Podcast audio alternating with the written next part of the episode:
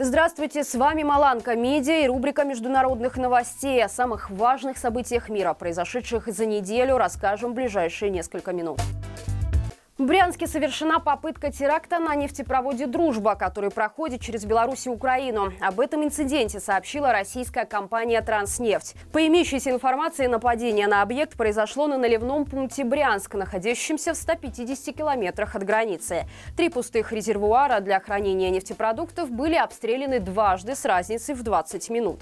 В результате инцидента утечек и возгорания не произошло, пострадавших также не оказалось. 32-летний журналист информационного агентства «Франс Пресс» Арман Сальден погиб в результате ракетного удара под Бахмутом. Во время обстрела российских боевиков его команда находилась группой украинских военных. Другие журналисты не пострадали. Отметим, что Сальден приехал в Украину сразу после начала полномасштабной войны. Он выезжал на передовую на юге и востоке страны и часто спасал животных из-под обстрелов. Руководитель французского информагентства отметил, что смерть его коллеги стала ужасной ужасным напоминанием о рисках и опасностях, с которыми ежедневно сталкиваются журналисты, работающие в Украине. По данным организации «Репортеры без границ», Арман Сальден оказался по меньшей мере 11-м представителем СМИ, убитым при освещении этой войны. Жители Тбилиси выступили против возобновления прямого сообщения с РФ и отмены виз. На митинге, который прошел возле здания МИД, состоялась акция «Отделись от Путина». Ее участники скандировали антивоенные лозунги и требовали не ассоциировать Грузию с Россией. По словам лидера партии United National Movement, своими действиями Путин фактически объявил страну кремлевской губернией. Политик заявил о притеснениях грузинского народа и продолжающейся оккупации РФ. Отметим, что решение возобновления авиа сообщение о отмене визовых ограничений было принято 10 мая. Предположительно, это может быть связано с экономическим кризисом в РФ в результате полномасштабной войны. Палестинские боевики выпустили сотни ракет по Израилю в ответ на обстрел сектора Газа, в результате которого погибло более 20 человек, в том числе три главаря группировки исламского джихада. Отметим, что в противостоянии между двумя регионами в последнее время отмечается эскалация насилия. Армия Израиля и палестинцы продолжают вести интенсивный трансграничный огонь. На этой неделе система ПВО «Железный купол» перехватила сотни ракет, выпущенных из сектора Газа. В этой связи офис Генсека ООН выразил глубокую обеспокоенность и призвал Израиль соблюдать нормы международного права. Напомню, что с начала года в ходе конфликта погибли по меньшей мере 110 палестинцев и 19 израильтян. Великобритания поставит Украине ракеты дальностью 250 километров. Это немногим меньше, чем у американских комплексов «Атакамс», которые Киев запрашивал у Вашингтона. По данным CNN, критически важно, что полученные орудия имеют достаточную дальность, чтобы нанести удары вглубь территории, удерживаемой российскими оккупантами. Помимо прочих, таким территориям власти Великобритании относят и Крым. Вместе с тем ракеты переданы воюющему государству на условиях, что будут использоваться только на территориях суверенитета суверенной Украины. Отметим, что на данный момент радиус действия самых дальнобойных ракет на вооружении украинской армии составляет 80 километров. Таким образом, новая поставка изменит правила игры на поле боя.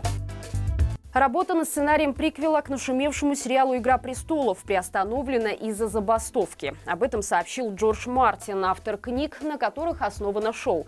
Речь идет о проекте под названием «Рыцарь семи королевств». Вся съемочная команда сериала участвует в страйке гильдии сценаристов США.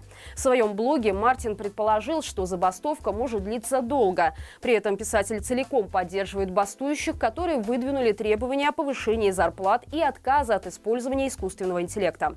Отметим, что страйк продолжается со 2 мая. За это время в Голливуде приостановили работу над сериалом «Очень странные дела» и новым шоу «Сорви голова».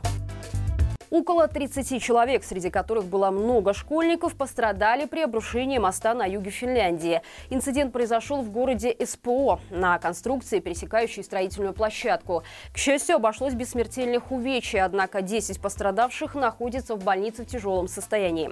Травмы пациентов, упавших с высоты в несколько метров, в основном представляют переломы конечностей. Полиция выясняет причины случившегося.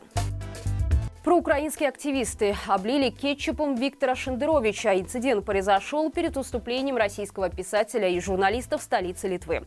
Группа людей с украинскими флагами организовала пикет, на котором транслировались фрагменты эфира Шендеровича на «Эхо Москвы», во время которого он назвал российских боевиков «наши мальчики».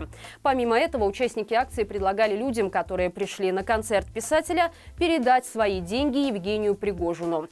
В антракте Шендерович вышел к активистам на разговор, где был облит кетчупом. Отметим, что две недели назад пострадавшего внесли в украинскую базу «Миротворец».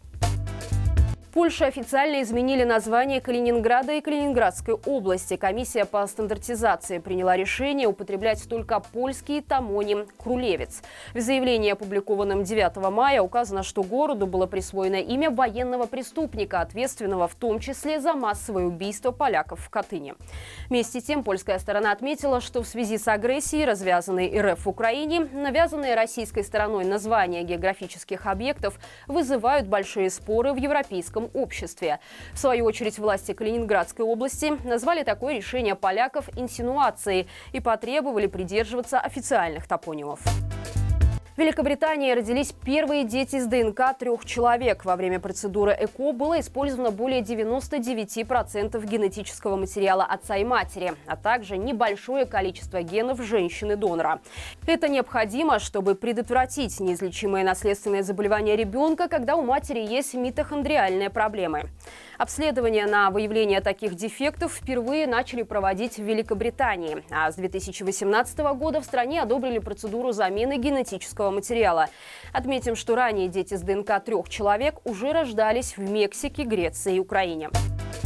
И это все на сегодня. Обязательно ставь лайк этому видео, подписывайся, чтобы не пропустить все самое важное за неделю. Хороших выходных и живи Беларусь!